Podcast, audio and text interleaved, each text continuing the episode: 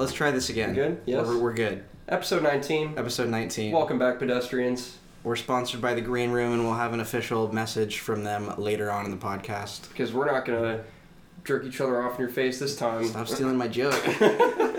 hey, we can. I Wait, I stole that for myself, the Kanye joke. The Kanye joke. whatever. That's been in like every single Yeah. episode. Anyway, we do Alright. have a guest today. We're going to do. jump right into it because that's what we're going to do this time.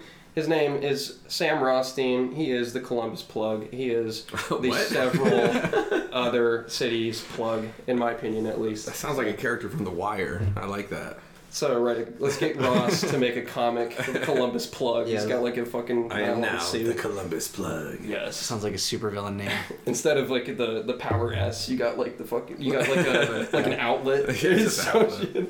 I'm not gonna smoke the cigarette, by the way, but I always hold a cigarette when I do podcasts. It's just a weird trying to quit smoking thing that I do. So Fair enough. Okay. you'll see me hit this, and you'll wonder why it's not lit, and it's because it's the easiest way for me to quit smoking cigarettes is to just have one. In It's my the hand. formality. Yeah, yeah. you gotta have. It's like the. It's you know, my hand is addicted to smoking more Yeah. than my lungs are and shit like that. I respect that. Yeah. yeah. Okay, that's cool. I got you. Yeah. Want to get right into it? Let's, ask some let's, questions. Let's get right into it. Okay. Do some interview shit. Yeah. So, I'm gonna ask the most overly worded question that I've ever written, and then I'm gonna shorten it afterward. Okay. So, Sam Rothstein, what all encompasses your professional and creative identity? Which means just who the fuck are you? Yeah. uh, man. Yeah, that's a hard question. Actually, like, fuck you for making question number we got a one. harder one later, so Um, have fun. man i don't know i uh you know when i started it was i was just a rapper man and i just wanted to write solid ass rap music and uh tell the reality of what was going on in my life and around where i lived and the people i knew.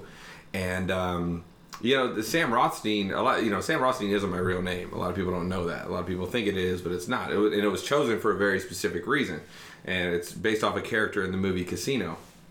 Because when I started rapping, the um, like mobster names were coming back in rap, and so like back in the day, like when Biggie was big, uh, you know, like mobster names for rappers was like a big thing. Like Junior calling yourself, yeah, yeah, yeah, Yeah, calling yeah. yourself like Frank Luciano or whatever it was. Like that was a thing. Then it died out, but then it sort of slightly came back.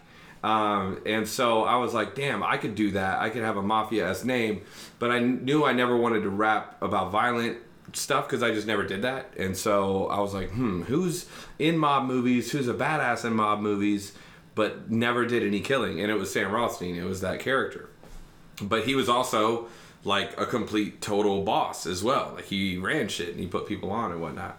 So that's sort of like where a lot of the aesthetics of mine came from and the aesthetics of my music came from and like my beat selection and things like that. Um, but as far as what all encompasses it, now you know that's a hard question because now it's there's a lot more dimensions to it. I do a lot more than just rap. You know what I mean? I direct music videos. I do graphic design. I book people. I book tours. I fucking create events. I do a lot of different stuff that isn't, um, you know, doesn't just fit into the mold of who I was as a rapper or whatever. So it's tri- it's a trickier question to answer now. By the way, also I can't ignore this any longer. You have a map of fucking ancient Greece right there, and that is so sick to me. I'm sorry. As soon as I saw that, I just flipped the fuck out. I love shit like that. I would have a whole room just Yeah. filled with shit like that if I could. Honestly, I'm obsessed with like maps and just like aerial views of cities and stuff like that. You also have a, quite the Quentin Tarantino shrine. I do. Actually, yeah. we don't show that in the video. Uh, I wish we did, but um, I got like a full Quentin Tarantino wall. We got Inglourious Basterds, The Hateful Eight. We got you Pulp need to get a Reservoir Dogs poster in here though, man. Dude, I have to. Uh, my Yeah. next place gonna have a longer wall, so I'm trying to get that. But uh, what he's referring to is a map of the Acropolis in Greece, uh, which I actually visited two years ago. So uh, That's so sick, man. I bought that for like two euros. And Really? they had it framed. It was So like sixteen dollars.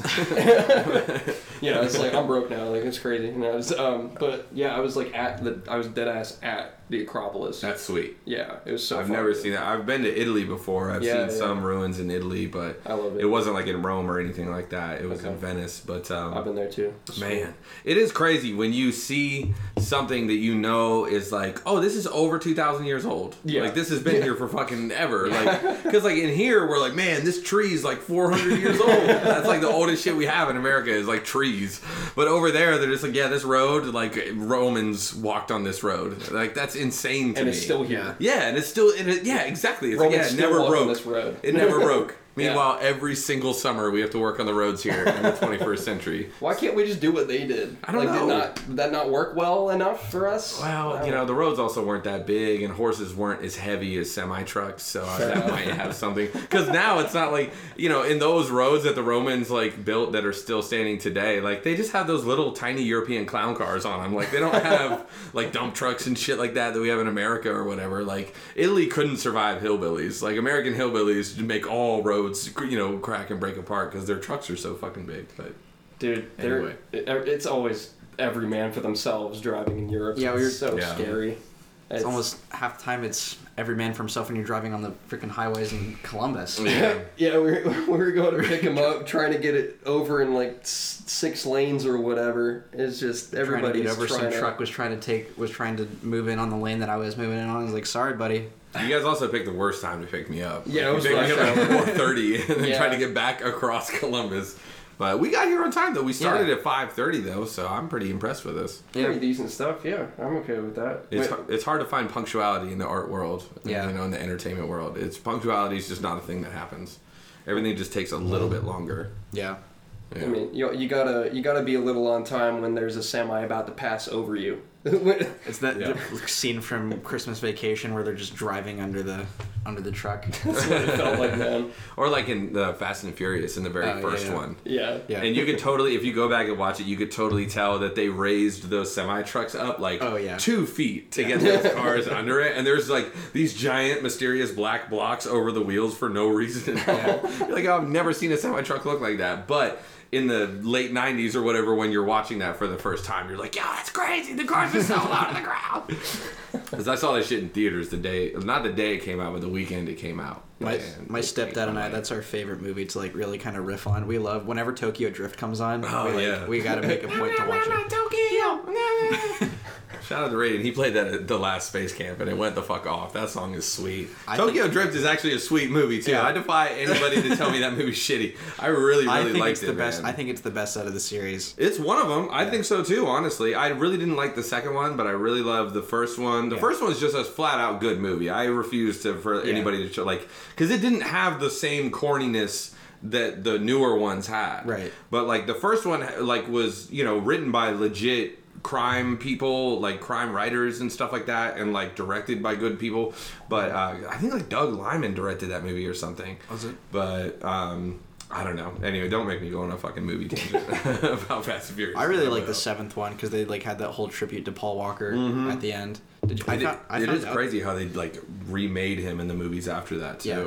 I found, I found I thought it was crazy how like a lot of people see that like last scene where he turns his head looking at Vin Diesel as like mm-hmm. that's the fake Paul Walker Yeah. bit, but like there's like a dozen other shots in that movie where it's like they completely redid. Oh yeah, they used his brother. Yeah. they used his brother, and then they Like like yeah, they used his brother for like the motion cap and then took like his phone either using like a deep fake or like completely Yeah. recreated his head and Deep fakes are horrifying. That that is the stuff of like the end times to me. Like when they perfectly replicated Joe Rogan, I was like, we're all gonna die. Yeah. Like, But would you be flattered or freaked out if you saw a deep fake of you?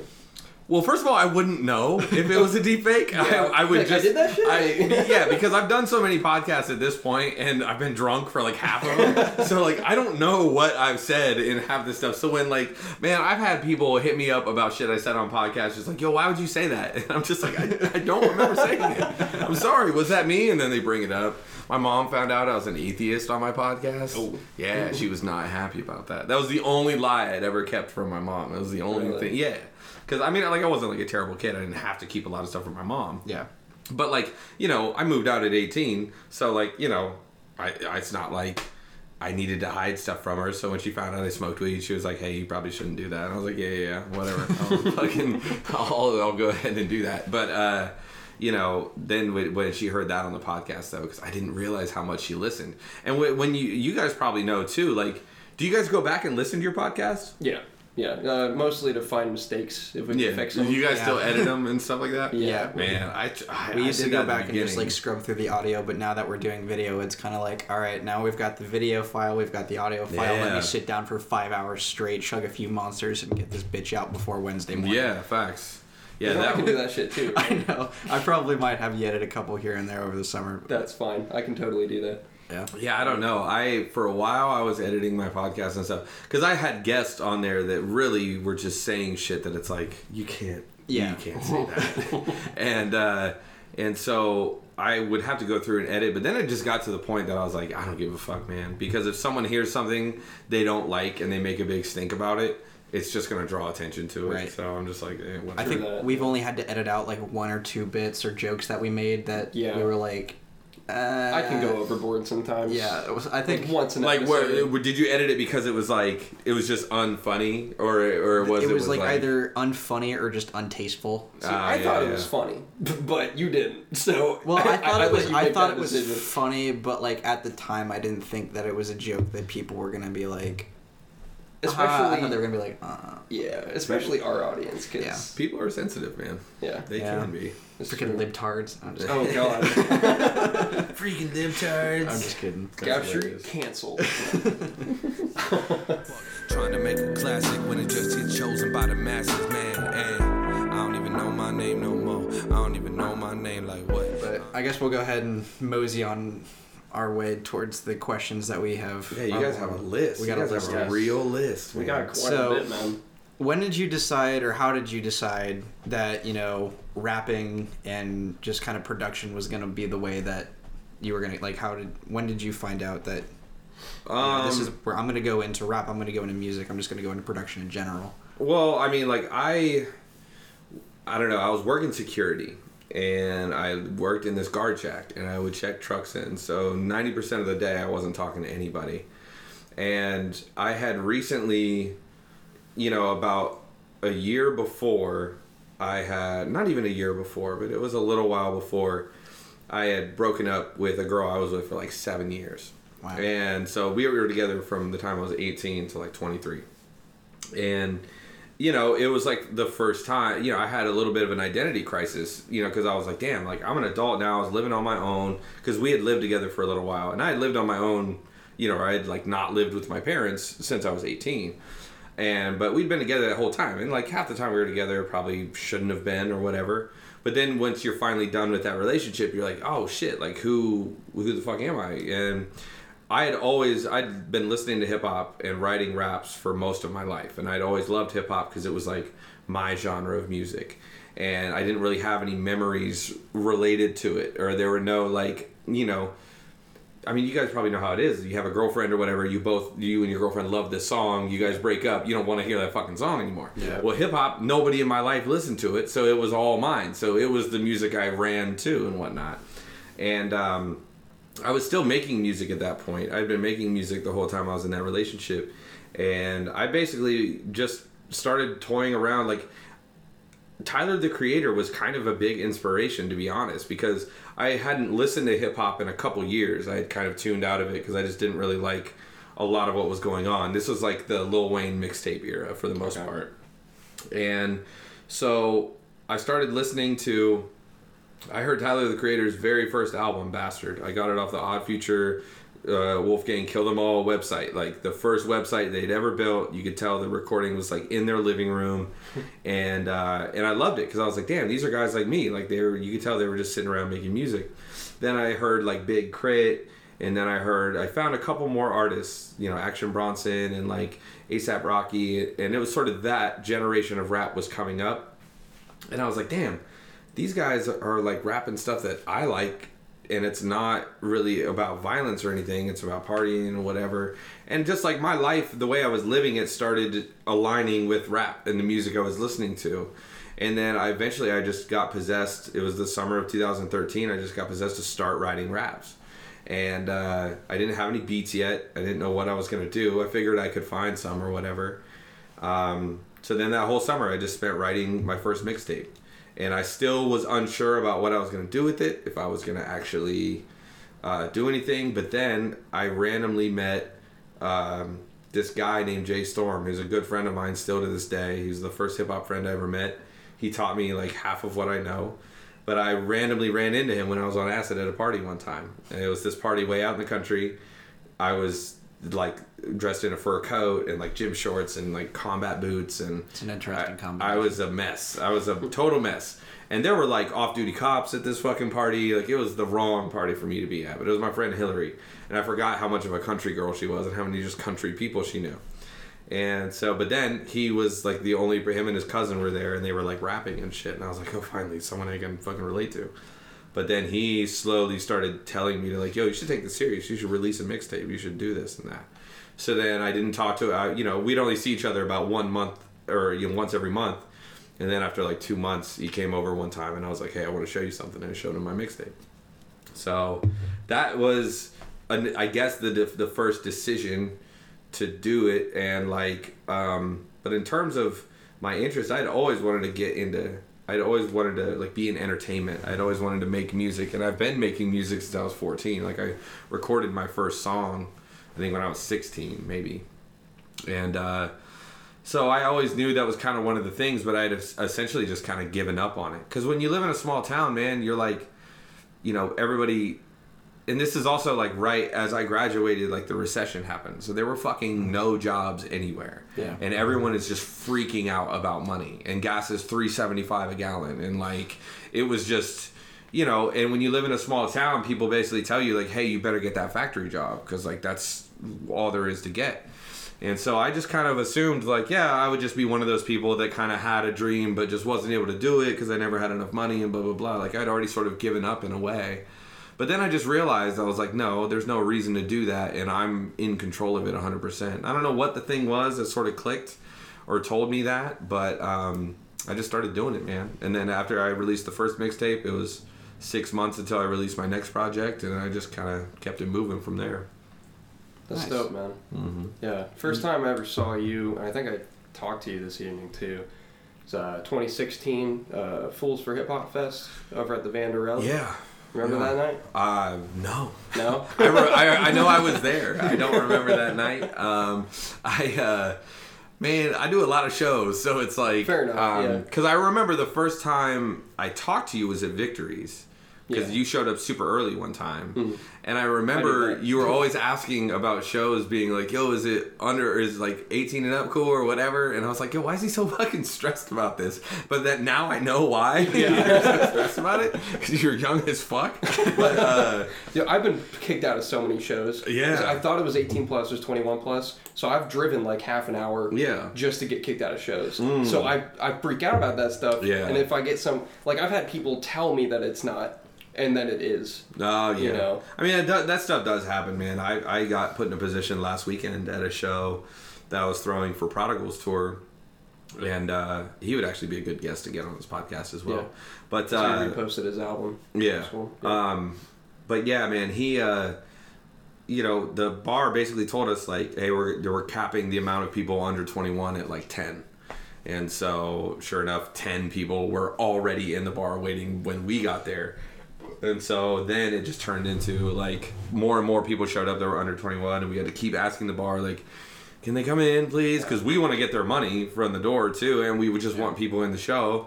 But the bar is like, hey, we can't do anything with 18 year olds here, so you know, it, it gets kind of uh, tricky or whatever. But no, the 2016 Fools for Hip Hop Fest, I was.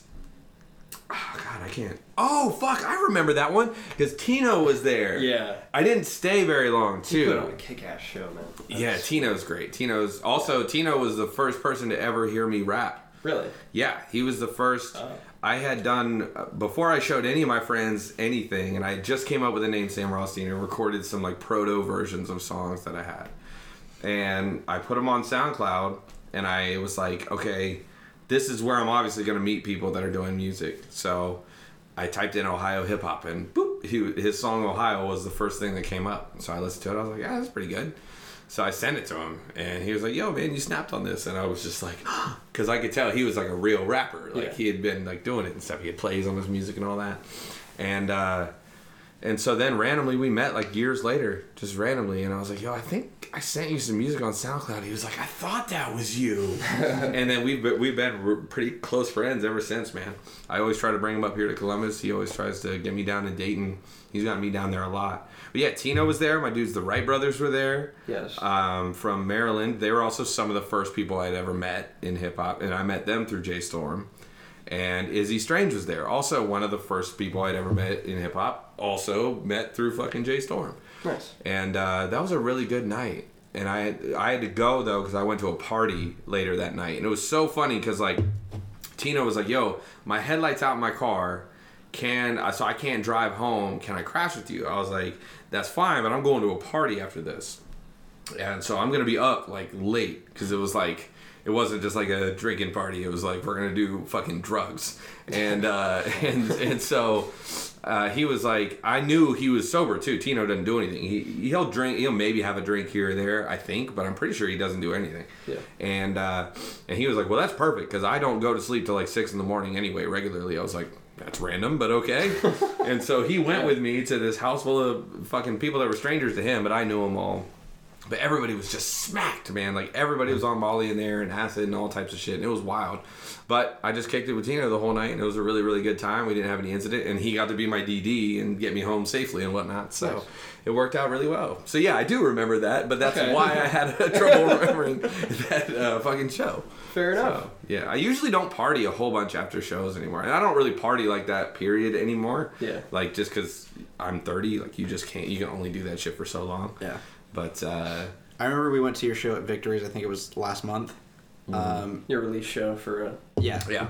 And it was, uh, I think it was supposed to start earlier or something. And you were like, we're going to go ahead and get started because I don't want to wait too late to get drunk. Yeah, like sometimes, man, it's just annoying when I'm like, you know, when people book shows, if they don't, if they're not an artist themselves, they think when they give somebody the headliner slot, that's like a coveted position.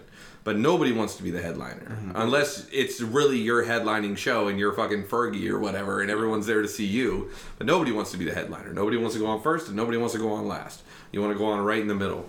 So when it's a release show and it's my release show, I'm just like, eh, I'm going out in the middle. I, I want to get drunk. Like, I don't want to have to wait all night and be nervous. Because with release shows, it's like, it's not a regular show. Yeah. I could do a regular set up there and it, it'd just be fine. But, like, it, it was all brand new material that I just memorized and in i had memorized it in theory like i didn't know if i'd memorized it yet because like it's not memorized until you actually rap it and whatnot and you get it out there again so I don't think I made really that many mistakes though. I made like one or two, but they were mostly in the acapella, so nobody could tell. yeah. If you did, I I didn't fucking notice. So Man, most people say that, and I just don't Yeah. ever believe them when they say Yeah. that. There was that one that you did. I can't remember the title, but it was, you're like, we're not going to do any beat. I'm just going to say it. Mm-hmm. What was the name of it? Uh, it's called Sirens. Sirens. Yeah. I'm, I'm a huge spoken word poetry guy because I'm a fucking dork. Watsky. But You like uh, Watsky. I'm a huge George Watsky fan, and I don't know if you ever listened to don't know it. who that is. Um, but he, like, he got it's he's a rapper, but he got to start doing spoken word poetry. Oh, okay, yeah, yeah, yeah. I think I know who you're talking yeah, about. Yeah. Um, so when like I was re- already really enjoying your show, but then when you did that, I was just like kind of like It's so funny because so many people, you know, to me, it's just an acapella, but to so many other people, they're like, "Yeah, I didn't know you did spoken word poetry," and I'm like, "I don't. It's just an acapella." But but it is, but they are the same. Like Right. they're the, they're the same exact thing. And I just with that one, man, like. I knew I wanted on most of my older projects. I've had at least one acapella or one moment in the project somewhere where it's just my voice, and I've always enjoyed doing that. And I've always enjoyed not being restricted by a beat and just getting to because then you can play around more with um, kind of rapping and talking at the same time. You can say more complicated ideas and stuff like that when you're doing more spoken word stuff. But it, I just felt like, you know, it had been so long since I had released music and it had been so long since I had released anything sort of like lyrically complicated, I guess, for lack of a better word, that I was just like, you know what? because I was in full don't give a fuck mode when I made Lights Out in the Palace. I was just completely like, I just want to, uh, you know, release something I think is cool and the concept that I like, but I was like, fuck it, I'll make the intro like a five minute long spoken word thing. So it's like they have to listen to it if they want to hear it to the end or whatever. But yeah, the feedback on that's been really good. And I just wanted to kind of be truthful and show people that it's like, yeah, I can still do this type of shit too. Even though I've sort of changed my flow and the beats I go over a little bit more than I used to or whatever. Yeah, and I, I like hip hop. I like rap, but I, uh, I really like spoken word because I feel like the beat and the instrumentals can kind of take away from the lyrics, and I personally Yeah. tend to focus more on the lyrics than I do the actual yeah what's behind it. that's a lot a lot of people do man there's um that's the interesting thing about hip-hop is i feel like it's becoming sort of factional in terms of as more younger white people i don't know how else to say it delicately but as more white people get into listening to hip-hop and stuff like that they often don't listen to hip-hop with other people. They listen to it by themselves. Mm-hmm. And so they don't hear it in a community like nobody wants to listen to spoken word in a club. Like that just sucks. Like because when you're in a club you're with people you all want to hear the music together girls want to dance people want to drink blah blah blah. Right. but when you're by yourself, if you're just listening to Lil Jon all day when you're by yourself, some people do do that. But it's like you know, a lot of people are music listeners. Hmm. They're there and they have the headphones in and they want to listen. They want to discover something in that. You know what I mean? And with Migos or Future or whatever, I'm not even trying to dog on the music, but there's only so much you can learn from that after a while. So people that are just sort of listeners of hip hop and don't go to tons of shows and aren't out there in it all the time do tend to gravitate towards more lyrical stuff because there's more meat to chew on basically. You know what I mean? There's more to discover there. And I'm definitely the same way. You know, I would rather the type of hip hop I started making changed because of how many shows I did. Because I was like, okay, I can't just do super lyrical, spiritual, miracle stuff all day and night uh, because I'm entertaining a crowd. It's not just about art anymore, it's about entertainment as well. And um, so that, but yeah, me doing Sirens was a reaction to that. Of like, it had been so long of me doing songs that I were trying to make into bangers or make that are more accessible for a crowd of people or whatever that I was like, fuck it.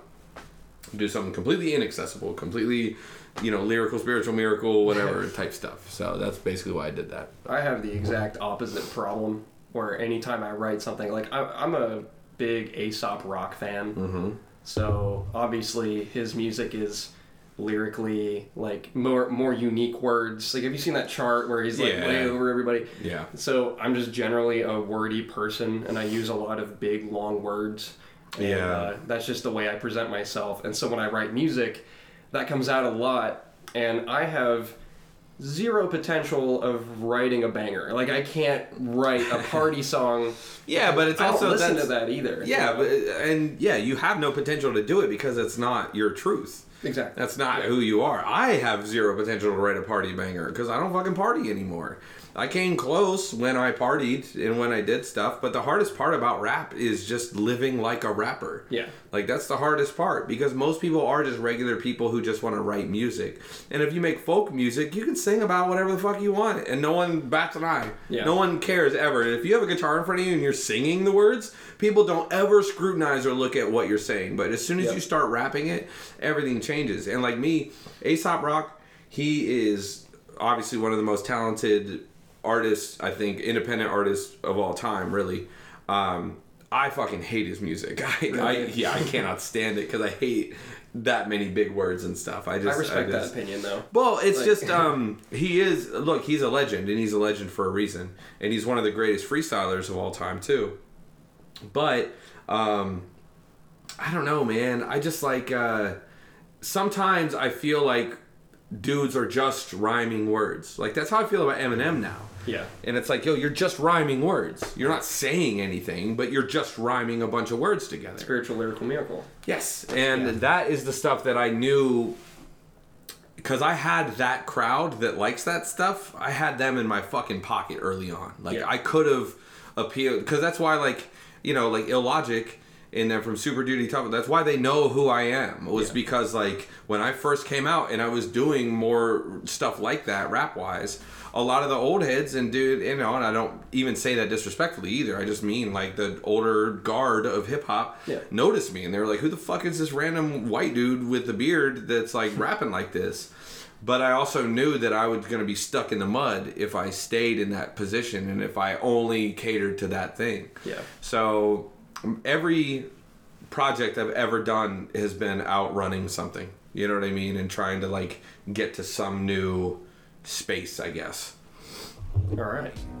Time is cash and they don't give it out. So when you grab that bag, be in and out.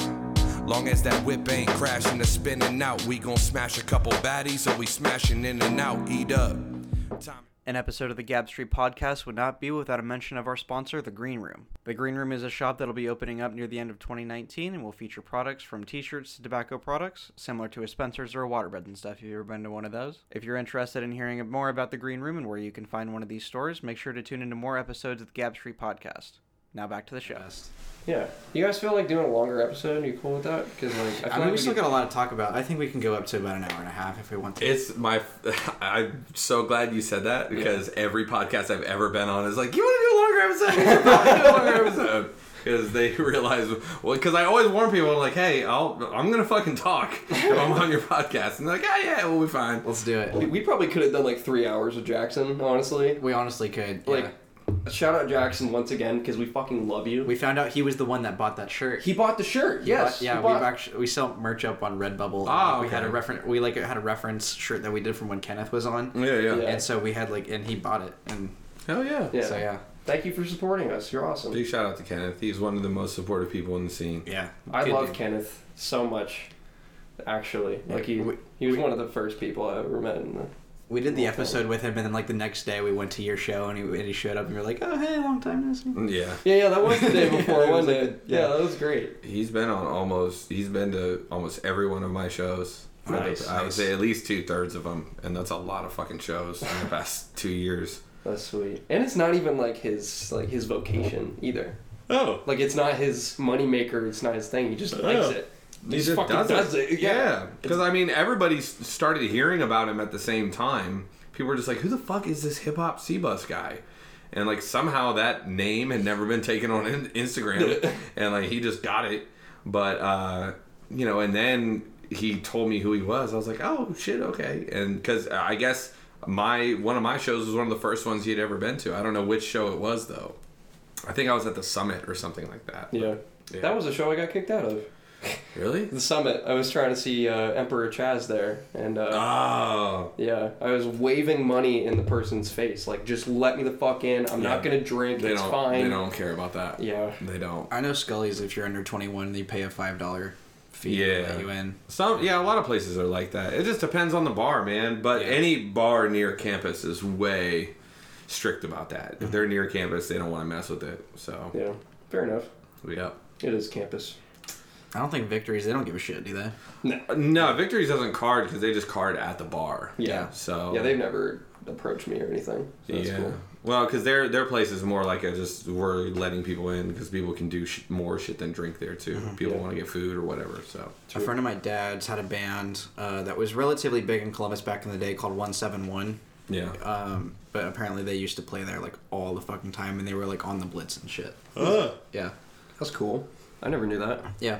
All right. I you know I don't know if I ever I have like some of their Kyle who's the lead singer was in a band before that called Delightfully Strange and that they were like starting to get up there but then and my dad went to high school with those guys my mom my parents went to high school with those guys and uh, eventually I think they broke up then Kyle started 171 then stuff happened and now Kyle has like a new band called Alternative Nation which I don't think is you know nearly as big as his past projects but he's still he's still out there Yeah, I admire any band that can get their shit to where it's like popular or whatever. Because to do anything, it's hard enough to do it as a rapper when it's like basically your own vision that you're responsible for carrying out. yeah But then when you have to deal with a group of people, because like when you're in a band, you just have four girlfriends you can't have sex with basically. It's just like four girlfriends that you're gonna fight with and all this other stuff but you can't like you get none of the girlfriend benefits whatsoever.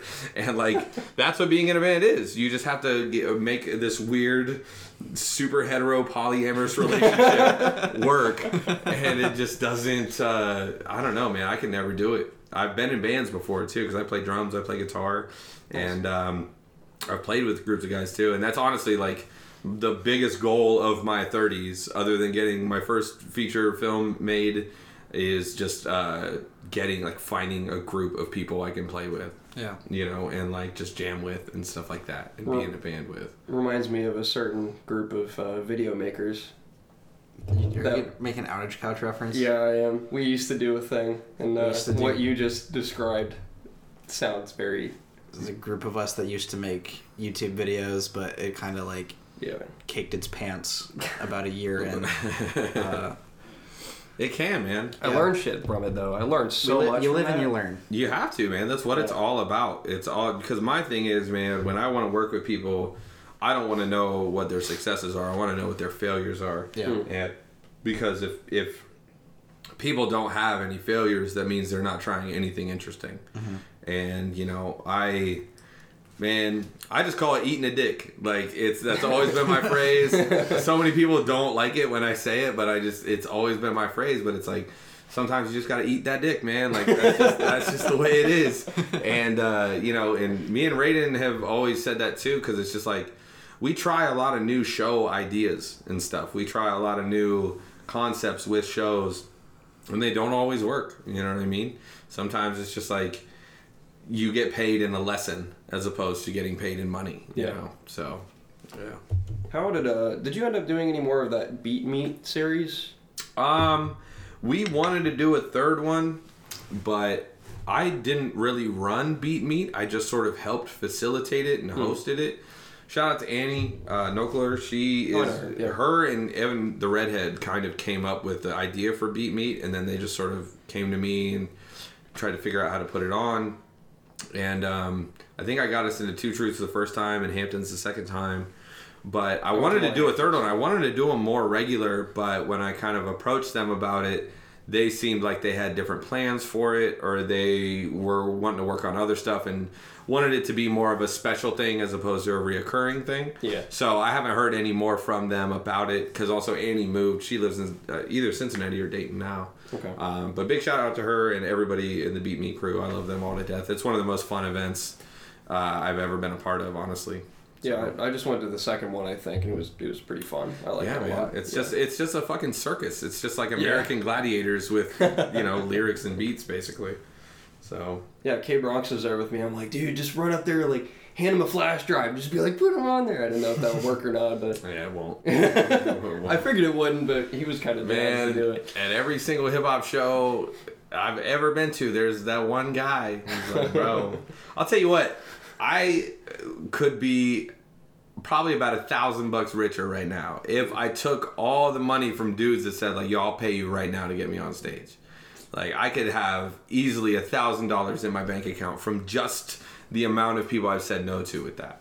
But ten thousand dollars in dignity. I mean, fuck dignity. like I'd rather have the thousand, but uh, no, it, it's it's really just um, you know I'm not gonna compromise the integrity of one of my shows because I've buckled before and done that and like let people sort of bully their way on the stage. Yeah. and it's just it's never it's never right because it's a slap in the face to the guys that got booked. Yeah. You know what I mean? It's like if any old asshole can just walk off the street. But in hip hop, that just seems to be a thing that rappers are just programmed to fucking ask.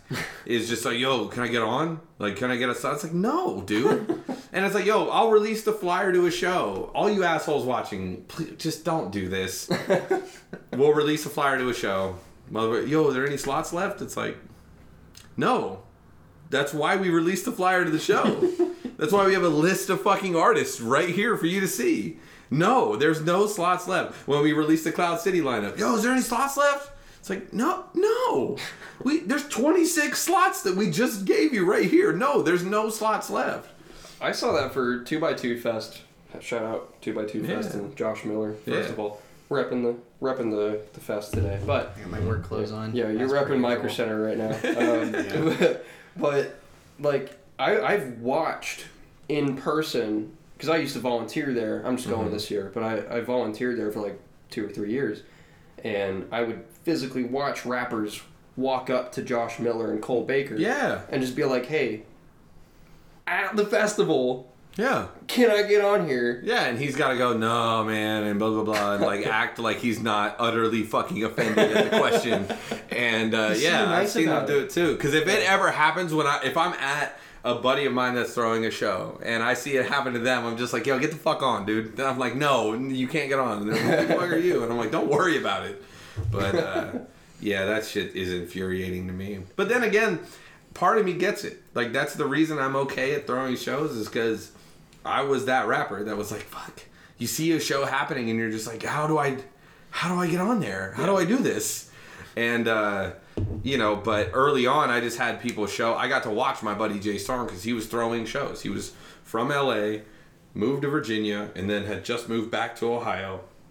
And he was throwing shows in a city that he didn't even live in in Ohio.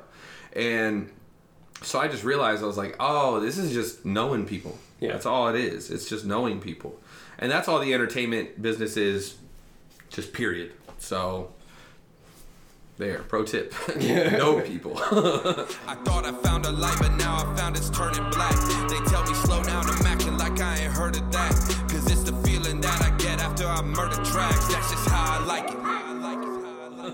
Speaking of, you know, shows and Cloud City, can you talk about that a little bit? Like, what is Yeah. what is Cloud City? So Cloud City is a multimedia bazaar. We um, we're trying not to call it a festival, but for lack of a better term, it is a festival. Even though multimedia bazaar is technically supposed to be the better term. I like that. But um, yeah. we wanted to do. My friend Cassie approached me and Raiden. Um, she'd been very helpful to us and very supportive of our events and whatnot. And she runs uh, Matter News. Um, she also helped start the Move 614, which is basically an organization that just tells people what's going on every weekend in Columbus. And um, she, you know, approached us was like, "Hey, I want to throw a festival with you guys. What do you guys think?" Me and Raiden had been talking for the past year about like, "Eh, man, 2019, we're gonna throw a festival. Like, we're gonna do something festival sized. So we were just like, okay, fuck it. I guess this is gonna be the festival that we do. And um, you know, we came up with the name, decided we wanted to call it Cloud City. That was just a name me and Raiden had laying around for uh you know, we have a whole list of just good, cool names for shit. And Yeah. so, like, when we finally have an opportunity, we'll pluck one out and use it. I like but I always thought Cloud City would be a good name for a festival. But then I was just like, okay, but if we're going to call it Cloud City, I say, because budget wise, and we had uh, so many things working against us just as a first year festival, we weren't going to be able to compete in size with Comfest or you know any of the other bigger festivals that go on. Shit like 2x2 fest that's had you know four years under its belt. Yeah. but uh, when it comes to originality i knew we could win. So i was like we need to make this an actual city. We need to treat it i wanted to treat it like it was like you guys play video games and shit right Oh, yeah. so I wanted to treat it like an open world game. Yeah. I wanted to build something that's like a little world for people to walk into and they can go explore shit and look around everywhere and there's different buildings to go inside of and stuff like that. Got side quests and stuff. Yeah, exactly. and um, I've no one else in the making of the festival has really been looking at it that way, but that was always my vision, and like it was always my intent to create a, very immersive world that feels like it's been there long before you ever got there. And so that's when I was just like, fuck it, we'll have skating in there, we'll have VR in there, we'll have gaming, uh, you know, fashion, dance, film. Uh, we wanted to focus more on art forms that aren't really your typical festival fare. We didn't want a bunch of fucking bead necklaces and you know just like indie rock bands and stuff like that because that's what a lot of festivals are. Yep. And um, and that's all fine and good. That's cool. But we wanted to do something that's like more EDM, hip hop centric, kind of futuristic feeling. Do you guys ever play Jet Set Radio? Have you ever played any of those? I've heard time of ago. Isn't that top So- down? No, it's no, a- that, I'm thinking of something. else. It's like have you ever have you heard of uh, Sunset Overdrive? yeah. It's like it kinda like that? Sunset Overdrive is like a spiritual successor in a Okay. way. Uh, That's where right. It's just kind of like it's like think of a Tony Hawk game, but you're on rollerblades and you're going through an entire city rather than a state. skate Yeah, and you're graffitiing stuff. Yeah. It's like it was it's about like um these group of kids there's these rollerblade gangs in in Tokyo and they all get their like anti-corporate propaganda from this radio station called Jet Set Radio, and this like DJ like tells them secret messages and stuff. But it's all about you just rollerblading around this city and spray painting shit, and that's all it is. But aesthetically, I played that game when I was like in the seventh grade, and it fucking blew my mind, and it's stuck with me ever since. And like, I just wanted a festival that just felt kind of just fun and vibrant and video game like to when you're a kid and you you know play that first Grand Theft Auto game or whatever and you realize that it's like yo the power's in your hands. Like you can go wherever you want do whatever you want. Yeah. I want to create that same vibe for people when they walk through those gates. And so um, the lineup is crazy. Uh, I can't even begin to tell you all the people on it. You're just gonna have to go. Follow us at Cloud City six one four on Instagram and Twitter, I believe, uh, and then also on Facebook. And then you can just go to the website, which is cloudcity614.com, um, to f- get the full lineup. But we mainly wanted it to be EDM ish, hip hop ish, because that's kind of where me and Raiden our expertise is for the most part Yeah. in terms of booking. But yeah, we're gonna have a movie theater in there. We're gonna have a comedy club. We're gonna have a fucking photo studio. We're gonna have a barcade. We're gonna have a little grocery store. We're gonna have like a medic tent. We're gonna we're really trying to build a city. Damn. And so, and I want to have scavenger hunts and shit in there. I want to have all types of hidden stuff for people to do. And uh, yeah, we're really trying to.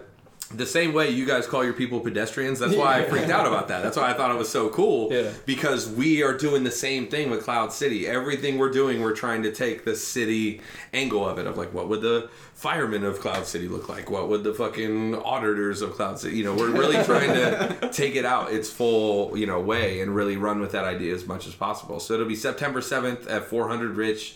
Um, tickets are going to go on sale very, very soon.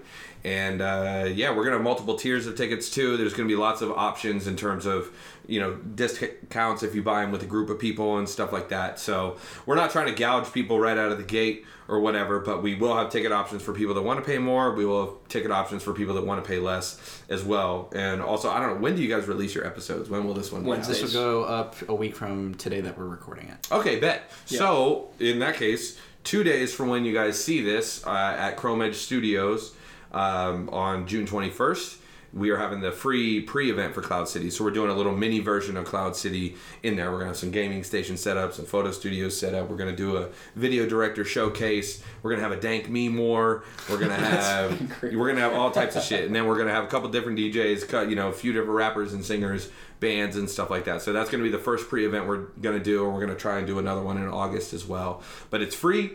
It's fucking all ages. So come through. Uh, yeah, and it's I can't say that it's BYOB, but it's BYOB. so yeah. Dude, so I already called work off for this shit. Like I put it in my system. Hell yeah. September September seventh. yeah. I've been amped for this for, since like the very first moment I heard about it. it's gonna be it's gonna be interesting, man. It's the hardest thing that me and my team have ever had to do. Yeah. Um, shouts out to everybody that's been working with us on it Cassie, Emily, Isaiah, all, all the Cloud City crew. I love you guys all so much. Um, it's been a fucking challenge, man. Yeah. It's really, really hard throwing festivals together. And also, shout out to the other festivals in Columbus. Shout out to 2x2 and Josh. I'm helping them with their pre and after event and stuff like that, so be sure to make it out to those. Big shout out to Narbecue. I think Narbecue definitely takes the cake I don't want to say that they have a better lineup than ours only because we're covering sort of different sectors of music. But the lineup for Narbecue this year is the most completed, didn't miss a beat fucking music fest lineup I've ever seen. They've got metal bands in there, they've got EDM in there, they've got hip hop, they've got singers, they've got indie rock, they've got folk, they've got comedy, they've got everything in there. So big shout out to the guys at Narbecue, guys and gals at Narbecue uh, as well. And uh, so yeah. We might have to check Nice. that out. Yeah. Yeah, Narbecue's gonna be fucking crazy. I'm definitely going this year, provided I'm not booked out of town somewhere. Where is that? So it's gonna be at uh, it's Woodlands backyard. Oh, okay. Yeah, it's just right down the street. Nice. So And yeah. uh, when is that? I have no idea. Yeah. it's in July. Most of the festivals this summer are kind of all tucked away in July, which is a we're kind of the last one to the trough. We're Yeah. you know originally we were gonna be there on June seventh, um, and I'm. It's a sort of a blessing in disguise. Our date got pushed, but there was some fuckery with the the government of Columbus, Okay. and they had basically forced us to change our date Yeah. because they didn't make. It's a big fucking story. I'm not gonna get into it. I'm not gonna chew up that you know amount of time. But yeah, But gotcha. Cloud City is September 7th. September 7th at 400 Rich. Tickets will be going on sale very, very soon. And uh, we hope to see you guys there. It'll be kick ass. Yeah. Cool. Cool. She said this life gon' kill me, yes, it probably will. But I feel like I'm dying when I'm standing still. Bitch, don't ban my phone, I got some things I'm doing. Yes, baby, I love you, just not like the music. So earlier we mentioned your release show when Mm-hmm. we went there, and uh, I wanted to bring up just because I've been I've been bumping Lights Out the Palace since that day. Thank you. know, it's- of course, man. Like it, you, Thank it, you. it's fucking slaps. And like, Well, you can Ant- thank Raiden for that, man. Raiden definitely brought the heat with production in there. Yeah. Raiden and replay, man. That was- Yeah. Wh- Who, who was that? That was Raiden. Raiden. yeah. That beat goes hard. It really does. It's one of Raiden's best beats. I'm so thankful he gave it to me. Yeah. I'm thankful I did it justice. It was uh yeah, I really um I really liked that song. That was the first that was the song that actually made me write the project. I had had that hook idea. That hook was on a different song and it was originally for something else. And then I heard that beat and I just sort of had the melody and I was playing with it for about a month or so. But then once I actually wrote the song, I was like, okay, I need to do a whole project with this and whatnot. So Oh yeah. Yeah, I, I, wrote this down because I wanted to ask about it, but I, I Yeah. think this is the hook that you're talking about, yeah, right? yeah. Is uh, she said this life gonna kill me? Yes, it probably will, but I feel like I'm dying when I'm standing still. Does that hold true for you? Do you- Yeah. Do you feel that? You Yeah, know? for Like, I mean, obviously you wouldn't write something fake, but for you sure. know. So okay, so all the songs in Lights Out in the Palace are all you know tied together. It's the whole project is like about one thing, which is like for some reason that was an album idea when we were making Rubicon. You know, that was one of the title ideas I had. Raiden didn't really like it, but I was like, well, this shit's sick as fuck, so fuck you. I'm going to do something with it. I like it. But um, I had been thinking about Saddam Hussein a lot, Hmm. uh, oddly enough. And like, this is a this is like a weird story, but uh, there's an HBO miniseries a long time ago that came out called The House of Saddam. And I had been, I do uh, fan mixes of movies, which is basically like when the Star Wars prequels came out, everyone fucking hated them, so they started editing Jar Jar Binks out of the movie and like redoing it. And but then that started a whole culture of people that re-edit movies and stuff like that. And it's a very like secretive, hard to get into online culture. But I've been doing it for years now. Okay. And you, I, I like take, I just remix movies basically. Like I did one where I took Training Day and put it all in black and white and then put the LA Noire soundtrack, like the video game soundtrack over it and blend it in and stuff like that. It's That just different. It's just like remixing a song, but you just do it with movies instead. Yeah. So I was doing one. I tried to compile every single movie that had ever been made about the War on Terror into one long continuous story. And so I took like 20 different movies and mashed them all together. So I needed scenes from House of Saddam. So that got me thinking about, you know, I saw what his palace looked like and what the palace looked like after the American military dropped a bomb through it. And um, I was really just happened to see a bunch of content and different things about people that had sort of, you know, fallen off or gotten their wish and it didn't turn out to be what they wanted or they sacrificed so much for success and it didn't turn out well. So the whole idea of lights out in the palace is like you've achieved your dream. You've already made it. You've got your big ass palace but now things are failing and you can't even keep the lights on. And like so that's really what it's about. It's about getting what you want and it not being what you thought. Yeah. and the thing that you thought you wanted is actually the thing that's going to trap you and stuff like that. And it's about being trapped in a big empty palace all alone kind of.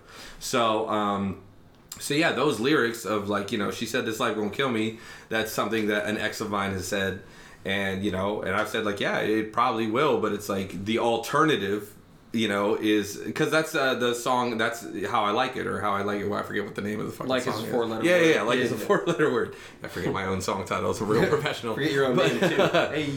Hey. but that um that that's what that song is about too of just like it's about these are all the destructive things that this is doing to me this is all bad stuff that's happening to me but yeah i like it because like this is the alternative to not doing this stuff is a dull sort of meaningless existence in and of itself or whatever. Yeah. so that's sort of the vibe of the whole project is just about like having success and it's not what it was. And it's sort of a sequel to sad los angeles the last ep i did before that.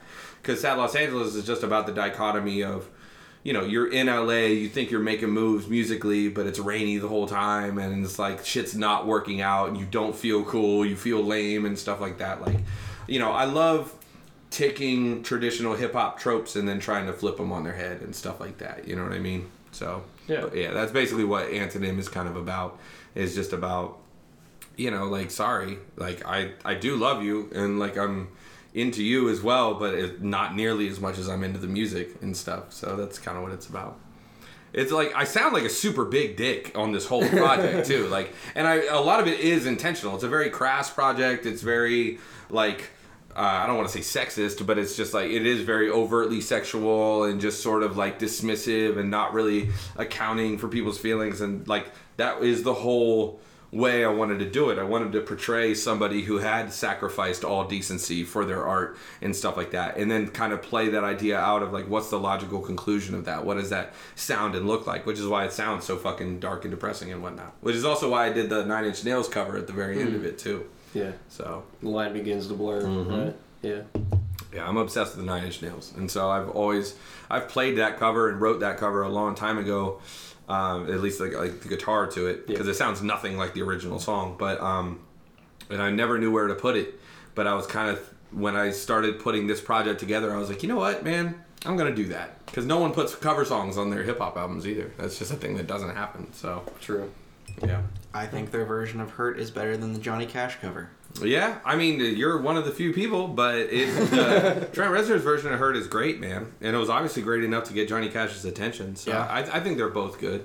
There's a lot I of instances where the cover is better. Because, like, people don't know that Tainted Love by Soft Cell, that's a cover. Yeah. Like, plenty of people have covered the Soft Cell version of it, like Marilyn Manson or whatever, Yeah. you know what I mean? But, like, yeah, that's a. The, almost all pop songs that came out in the 80s are all covers of songs by obscure artists in the 60s. And uh, it's amazing how much music has gotten recycled throughout the ages and hits get recycled.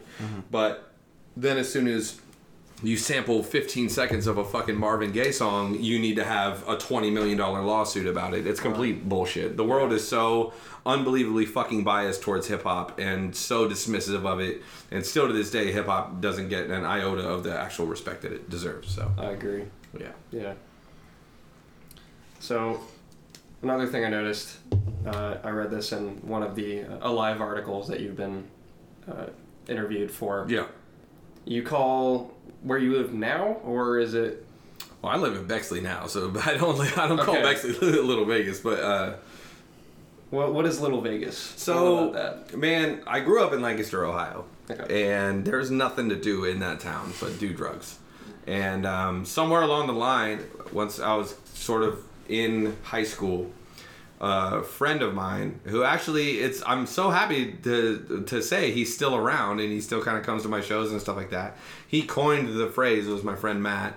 He just started calling it Little Vegas, and like I thought that was the coolest shit ever. And so it just kind of caught on, and we just sort of called Lancaster Little Vegas because you can't rhyme anything with Lancaster, but. um, you know, and it just sort of it's just like oh, a little joke we had and what we called you know our hometown and stuff, and uh, so that's really where it came from. But I just realized once I did the Sam Rothstein thing and I was Sam Rothstein that I was like, well, where is the character of Sam Rothstein? Where is he actually in? And then Little Vegas was it just I remembered that and I was like, oh well, this is perfect because I was rapping about Lancaster. I was rapping about what was going on. You know, a ton of my friends are getting addicted to heroin and stuff like that, and you know, Percocet and you know, just name it. And the city in general was just in fucking chaos. It was crazy. It was a really, really wild time that I was writing about and stuff like that. And, um, you know, and I knew I needed to kind of get away from it and get out of there. But I also knew that I couldn't start my rap career, be an artist, and not talk about that stuff. Yeah. And so, yeah, that's really where it came from was just needing a cooler way to say Lancaster, Ohio. so, Fair yeah. enough. Yeah. yeah. I mean, when you write stuff, you got to write from what you know. Mm-hmm. You know, and that's what you knew. I mean, you, Well, yeah, and it's like I, I look, man. Anybody, there's a lot of rappers out here that do realistic stuff and they rap about their real life, and I was also doing the same. But rap is entertainment, and it's not just art; it has to be entertaining. And rappers take dramatic license all the time. Plenty of rappers that have said, you know, like, "Oh, I pulled the piece out and I shot him twice" or whatever. They probably know a guy who did that. They probably know a dude that pulled out the piece and shot a dude twice, and they're rapping from his perspective. They're Yeah. be, they're acting as that dude's voice. And I was doing the same. I rapped about addiction a lot and doing drugs and heroin and shit like that. That I never was addicted to heroin, but I knew plenty of people that were voiceless, and I wanted to talk about their experience because also I was thinking about their experience. You know what I mean? So yeah, that's basically where it all kind of came from. Was just sort of a window into like, okay, if Sam Rothstein is the rap version of me, who I really am, Little Vegas is the rap version of, uh, you know, Lancaster and stuff like that. Yeah. So Well, I think it's one thing to kind of out of like to bring a voice to those who don't have one, and mm-hmm. then there's a completely another, a completely different thing to just make up shit. yeah, to just say that yeah, you and do all this shit that you don't really do. Yeah.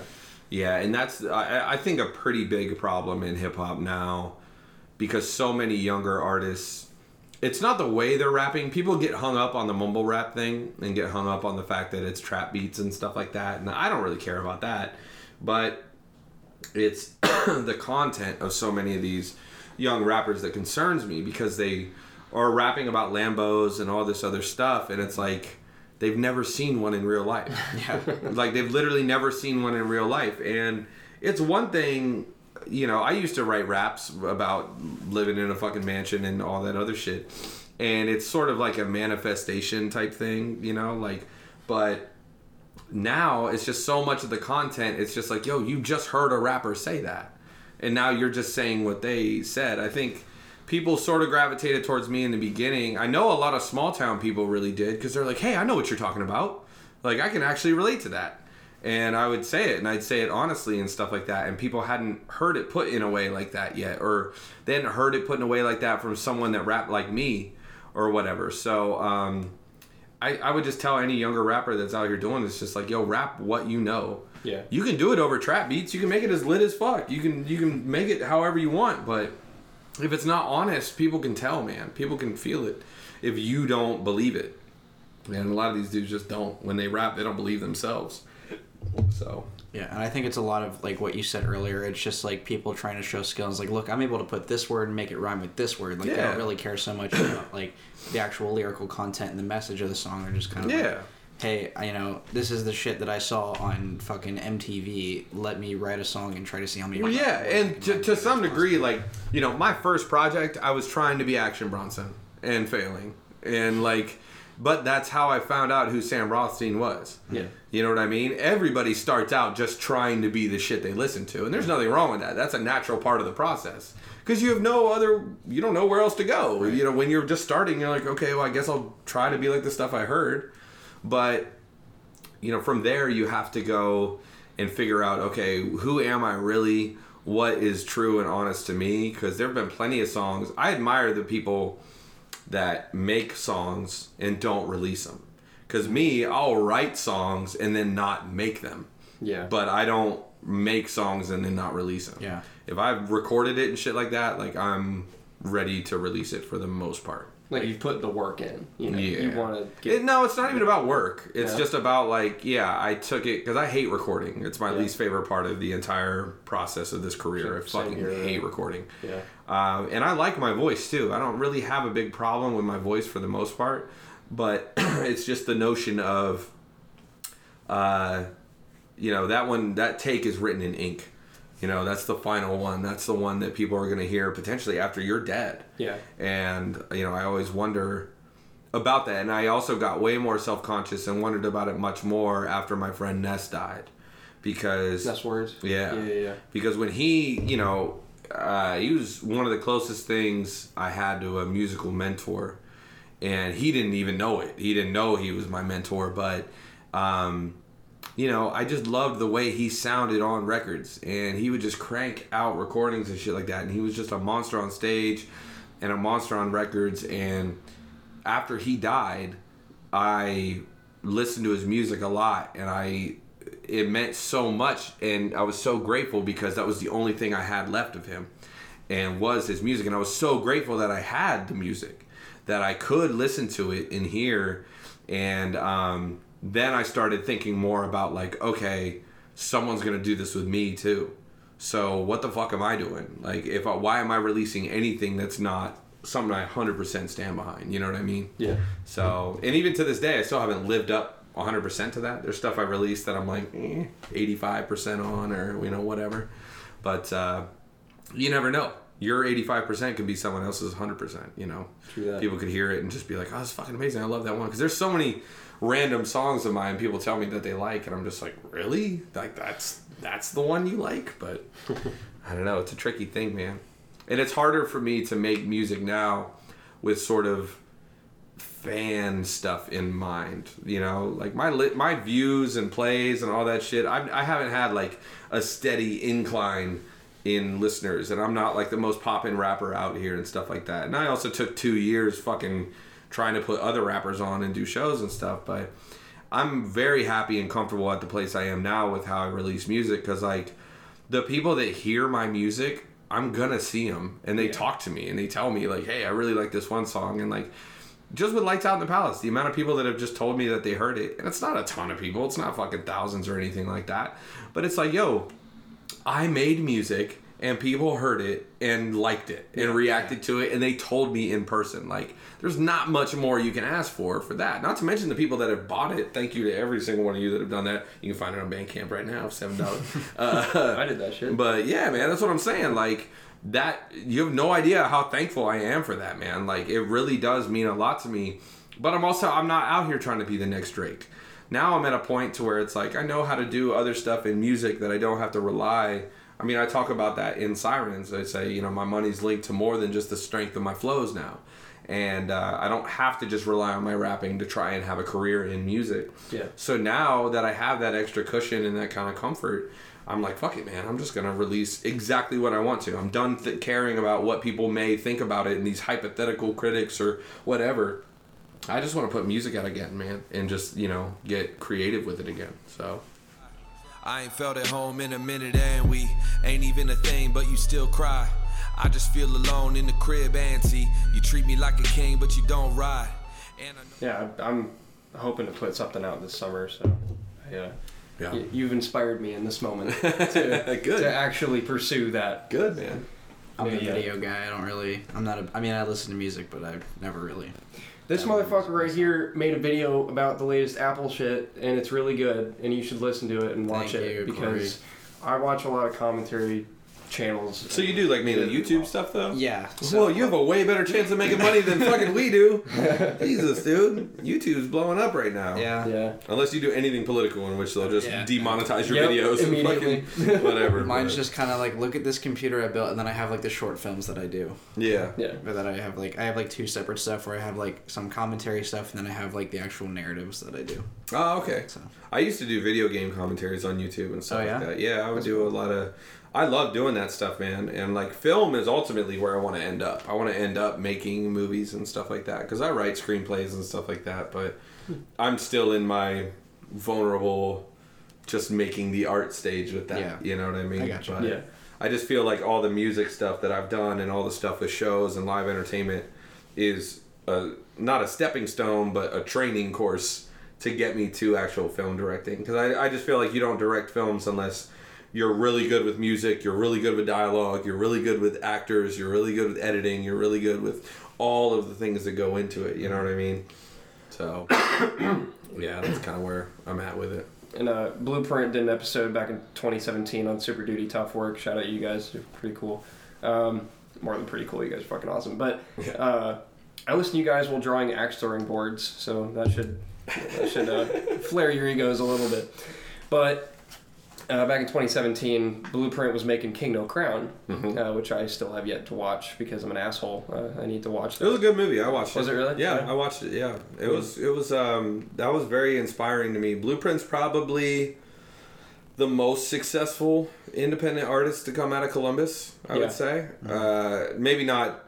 I don't know if there, there's probably a couple other bands that have had similar success or whatever. In terms of hip hop artists, though, I definitely think Blueprint's probably the most successful to come out. Yeah. I agree. Um, and and just the longevity of his career has been crazy, and that's what's so cool about seeing him and Illogic on that podcast, is they both have such a good perspective on it. Big shout out to Illogic too. He was actually at the release show.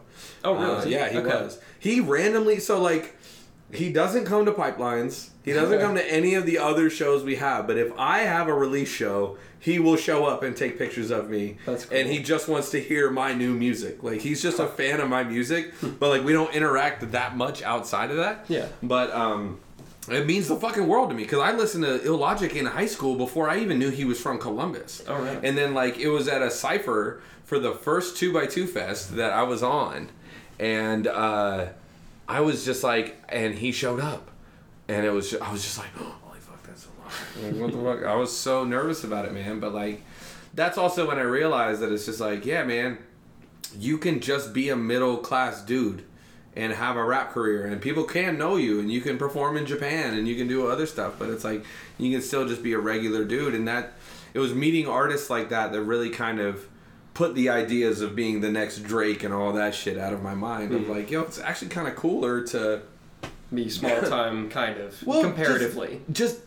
to really just have the freedom well, yeah, yeah. to just have the freedom to do what you want but that's how you're paying your bills is really your art and yeah you don't have a mansion but it's like i don't know that i ever grew up dreaming about living in a mansion hip hop tells you that that's something you should want or you know just general american success tropes tell you that's what you should want but it's like i don't want a fucking big ass mansion i don't like vacuuming my fucking small place you know what i mean?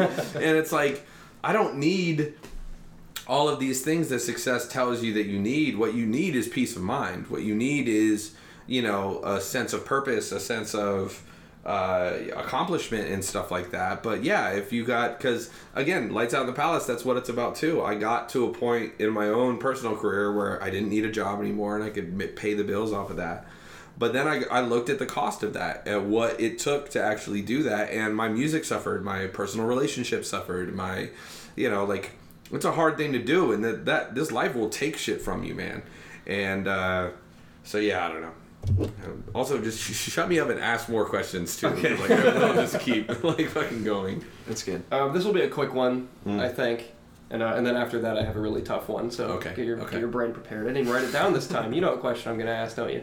Probably. The usual one. oh yeah, yeah, yeah, yeah, yeah. So uh, first one, pretty pretty quick. What are the best Columbus venues to see shows at? Ugh, best columbus venues it just really depends on what you're there for Yeah. because we throw shows at Hamptons on King, which is one of objectively the worst venues in Columbus. but we throw the best shows there, and they can't be the best shows at other venues. Yeah, Because okay. sometimes you need a disgusting moldy basement. Like sometimes that's what the show calls for. And when we do Space Camp, that's kind of what we wanted. Even though we're going to be at Skully's uh, for the next Space Camp, which is a big level up for us. But um, yeah, I just feel like, you know, I, I've always loved Victories. I think Victories is a good middle of the road. You'll see a good show if you're at Victories. Bands can play there; they like it. They got good sound. They got cheap drinks.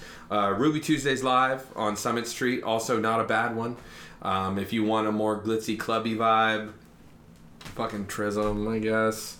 I Um, know a lot of people like to go to uh, the Donato's basement over on campus. yeah, th- uh, that's where we throw the Ass Out Comedy Night. That's where we Oh, throw yeah. our comedy show. And Sorry Donato's Basement is actually that. really, really good. What? Sorry we couldn't make it out to that. No, it's okay. I, I had a bad fever that day. Yeah. I was like, I don't want to go. Oh, when people tell me they can't make something because they're sick, I'm like, fucking thank you, because I can't afford to get sick. Fair so enough. I don't yeah. ever want sick people at my shows. But um, yeah, no, Donato's Basement's really good though. They they did a lot of work to that. Columbus is just lucky, man. Columbus has a ton of venues. I Yeah. mean, we got random places like Tree Bar. Which is just a fucking tiny little room with a tree that grows up in the floor, Yeah. and like you My know what I mean. Used to own that place. I'm pretty sure. Yeah, it's it's it's in Grandview. It's not far, Yeah. but um, That's cool. yeah, there's there's a lot of good places, but as far as the best or the worst, I'm not really gonna say because I also have to deal with these venues. So. Fair enough. Fair enough. yeah, I thought about that as I was asking the question. So no, that's fine. So here's the hard one. Mm-hmm. So you're gonna have to really. Uh, it's okay if you need a second. Okay. Kenneth had no idea what to say. Okay. Um, and I asked this of every creative. Uh, I've started asking this of every creative that we've had on the podcast. Yeah. Which is about every guest that we have on the podcast. Pretty much every guest, yes. So, what makes you unique in what you do Hmm. in general? What I do. In, in being a rapper and being a throwing shows and being a Mm. promoter, you know. What makes me unique as a rapper is um, I took the things that could have been things that worked against me and I was just upfront about them. Like the my strength as a rapper was the fact that you know I drove a Buick for most of the time I had a car, just like this big ass grandma Buick, and I flipped that, and that's not very cool. Like it's not a cool car to whip around in, but I embraced it. And I made the Buick a thing. I made it a, a thing of my identity.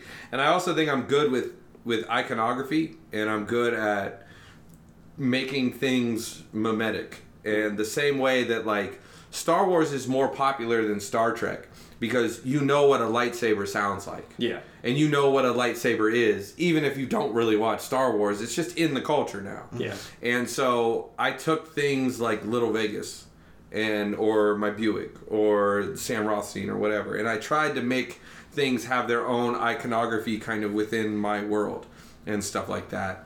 And um, in terms of throwing shows, I mean, I could fucking go all day on that.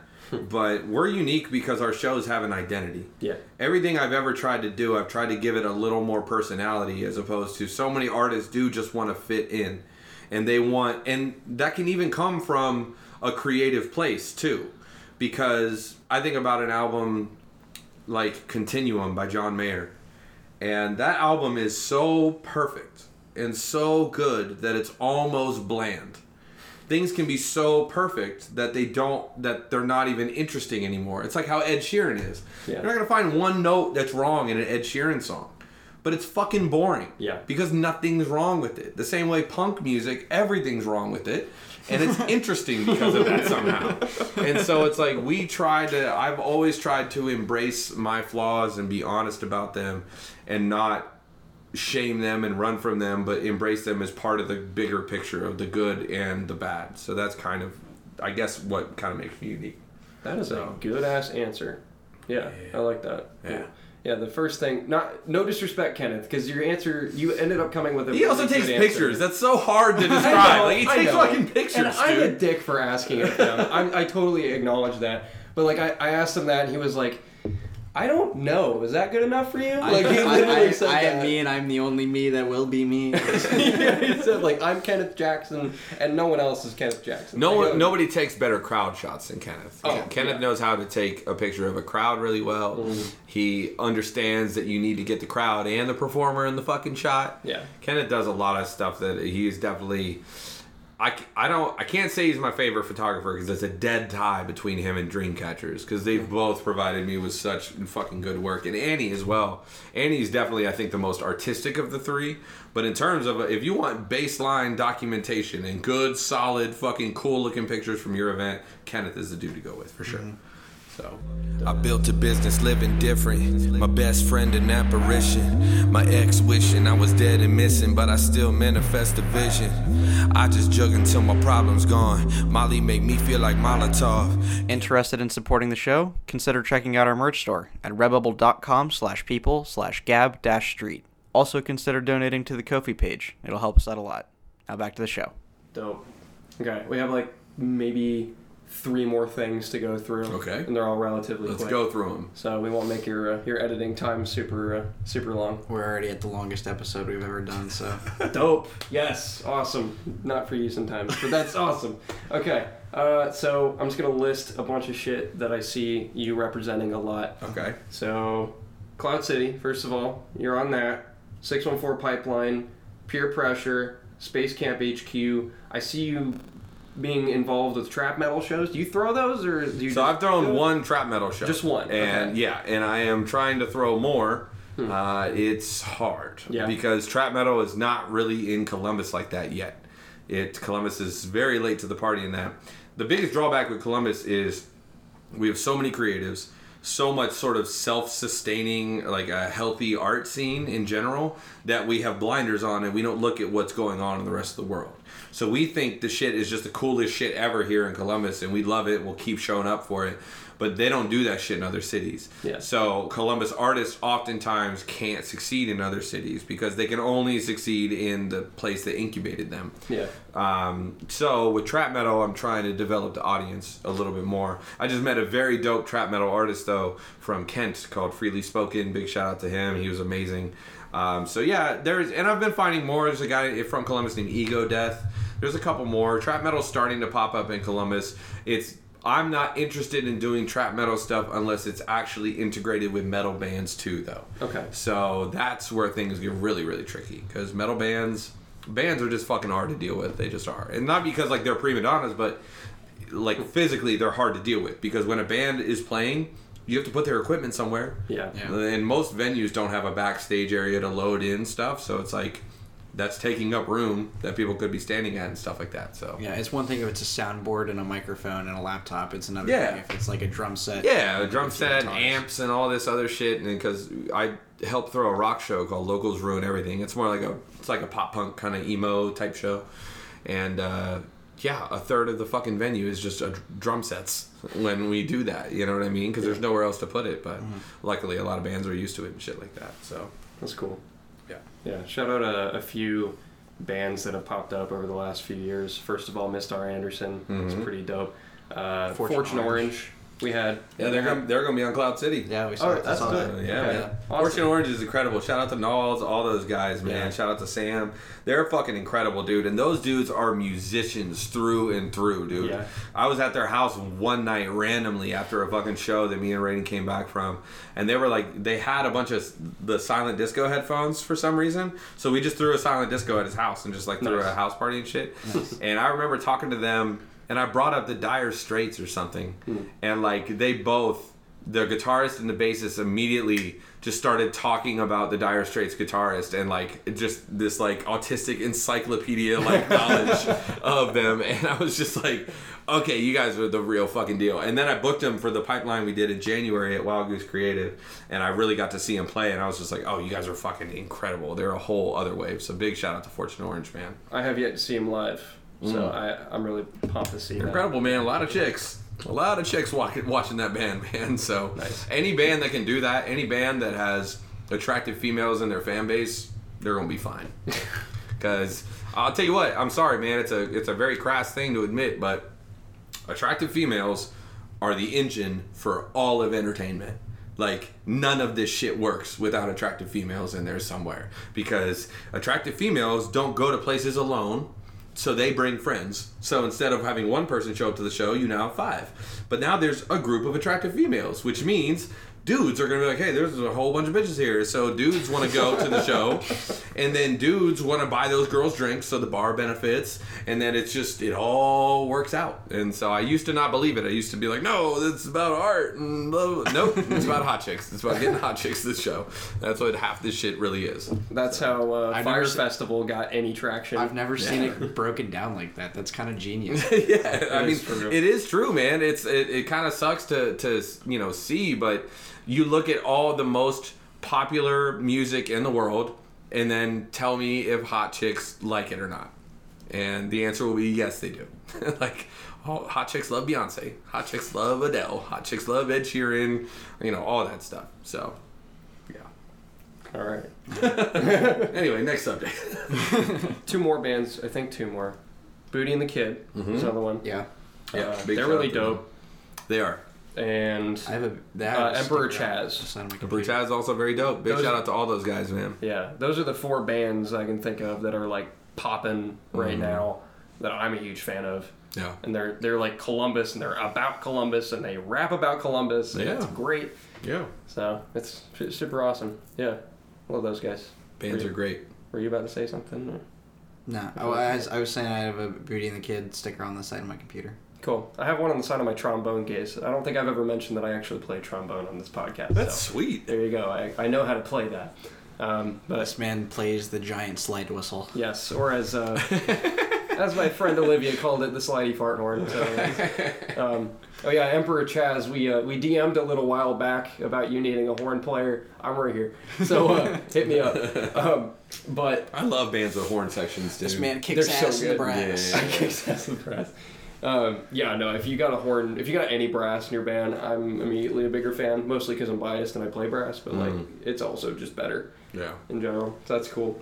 Um, one last thing. unless you want to talk about Muzo Radio or Ass Out real quick. Nah. Nah. Ass Out, uh, the Ass Out Comedy Night happens uh, June 28th. It's at Donato's Basement. $5. We got a great lineup. Stand up comedy, live podcast. Come out. It's a fucking really great time. All right, cool. We'll have to hit that up. That'll be fun. Yeah, you definitely Yeah. should. Okay. Um, okay. Quick question: Who does the promotional art for your Instagram? Is that you or What do who? you would- mean? Like They're the Like stuff the- on my the Instagram. flyers. Yeah, it's me. It's all me. it's all you? Yeah. That shit is kick ass. Thank you. Seriously, I Thank look you. at that. I'm I don't very- brag about it enough. I'm actually really good at graphic design. Yeah. and like, um, but no, man, I've actually sold a lot of graphic design work this week. So if you guys ever need album artwork or covers or flyers or whatever, man, please hit me up. I'm very, very cheap. I'm very, very fast. I'm basically just like the McDonald's of graphic design. it really just came out of necessity, dude. Like, Yeah. Yeah. there was a time that so many people don't remember now and it was only five years ago but like the art scene in columbus was fucking nowhere near what it is now and it was like a 10% of it. And there was just a lot of boo-boo flyers out there. There was just a lot of terrible flyers and stuff. But i was getting booked for shows but i was like oh you know like i'm not sharing this so i'd make my own flyer. And then once i started doing the pipeline you know, that's when I really needed to, you know, I needed a graphic designer, but I was like, I'm just gonna have to figure out a way to do this better, you know, myself. So I just learned, but uh, almost, you know, all the, for the most part now, we're about half and half with the show flyers. Like the Space Camp flyers, a lot of times we farm those out. I've done about half of those. Um, the Ass Out Comedy Night flyers, I do all those. Nice. The locals ruin everything. I don't do any of those. Okay. Um, that's Sven. She does those. Yeah, I noticed those are Big different. shout out to her.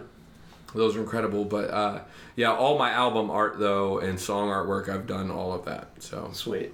Yeah, I, I'm impressed every single time. thank honestly. you, man. Yeah. I'm uh, I'm uh, I'm like obsessed with fonts. Like Okay. fonts are a huge thing with me. Cool. And uh, and it really comes from movie posters. Yeah. I used to collect DVDs, so I had you know hundreds and hundreds and hundreds of DVDs, and I would just spend so much time looking at you know just how things are arranged and the font and stuff like that.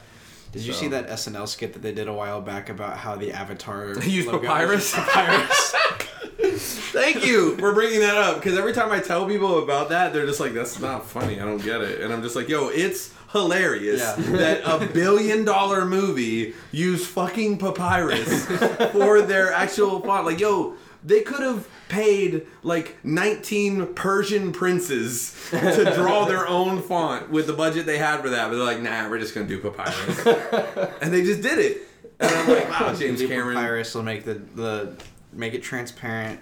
Boom. Yeah, Just a basic Windows font. It was mind blowing to me when I figured that out because like I saw it and it, but the worst part about it is that it fits. Yeah. Like the worst part about it Yeah. is it looks fine. you know what I mean? But they were probably just like, yeah, we just saved three hundred fifty thousand dollars right. So great, let's do it. I've, I've noticed after seeing that I've noticed that there's a lot of other movies that have come out after that and like some before that do have done the same thing. Yeah. Uh, like James Franco's The Disaster Artist, which Yeah. shout out to Tommy Wiseau. That I can't remember the name of the font, but that's stripped weight straight from win- like a Windows. Yeah, font. absolutely. dafont.com. Like Yeah. that's where I get half of like the ones I do, and Cooltext.com is a good one. yeah, We use Impact. We just use basic fucking I just Impact. yeah we just I, Yeah. we just Yeah. use Impact font for. And It's impact, nice. yeah, and It's it's, like just I nice would to wonder what the actual font for street signs is. It's, it's know, probably not. question. Impact, it's probably not Impact. I It's think not when I Impact. designed the logo. But Impact just works like- well. Impact is Yeah. great. If you just all caps that bitch, Impact looks fucking great every Yeah. time. Yo, if you saw a s an actual street sign that said Gap Street and it looked like that, your eyes would pop out of your head because you're like, Yeah. that's not what that shit looks like. Yeah. But I like our design. It's very nice. I Fist made for that. that. It's a very good one. Okay. Uh, two more questions. Okay. Yes. And they're very they're they're very quick. Okay. How can people find you online? Uh, you can follow me at on Instagram at Sam Rothstein Official. I would recommend that the most. My Facebook friends are running out. I don't have very many left. Uh, you can find me on Facebook at Sam Rothstein or just Sam Rothstein. R O T H S T E I N. I'm on Twitter. Don't even remember what my Twitter handle is. Don't give a shit either. I fucking hate Twitter. I'm not on Snapchat. I don't like Snapchat either. I know I need to change these things, but when I get a manager, I will. uh, but yeah, no, the main way is just Instagram, man. Uh, just find me on Instagram, find me on Facebook. Uh, my phone number is somewhere around there in those two, so if you want to text me, you can, even though I got to stop giving my number out to people. because too many people just text me now and just random shit. I've gotten two different show offers in the time we've done this podcast. I don't know who these people are, but they have my number somehow.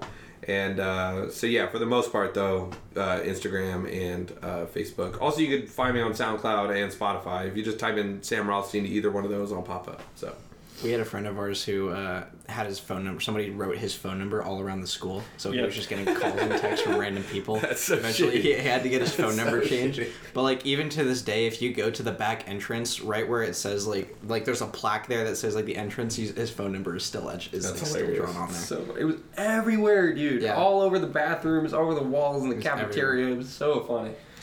He's still I'm sure not funny for him for the It poor was guy not funny at all for him. God, just comedic value for everyone guy. else. It was great. Um, very last thing. You got any shout outs you want to give? Uh, I don't have a bunch of shout outs, but I have a bunch of plugs that Okay, I need to it. get off. Uh, okay, June 21st, that's Friday, two days from when you're seeing this. That's the Cloud City pre event that is free.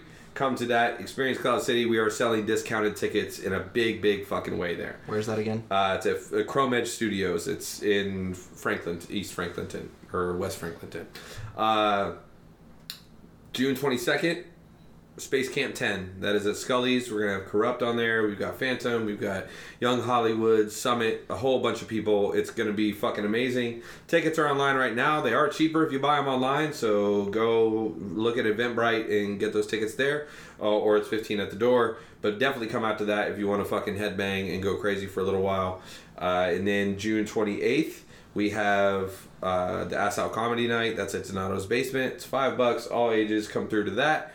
And then June 29th, we have the next Locals Ruin Everything. I can't remember for the life of me the fucking the the lineup for that, but I will get it out soon.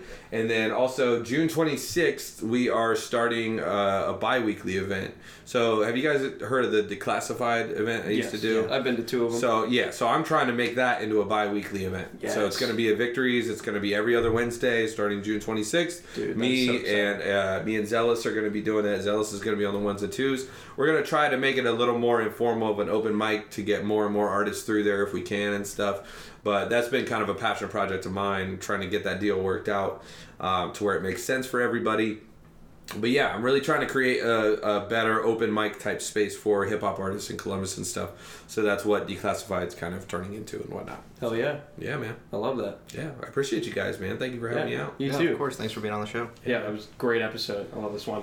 You have an hour and a half to edit now. yeah, let's go. Hey, you don't have to edit anything. Just throw it up there. Fuck it. I had to do transitions and stuff and add the ad read.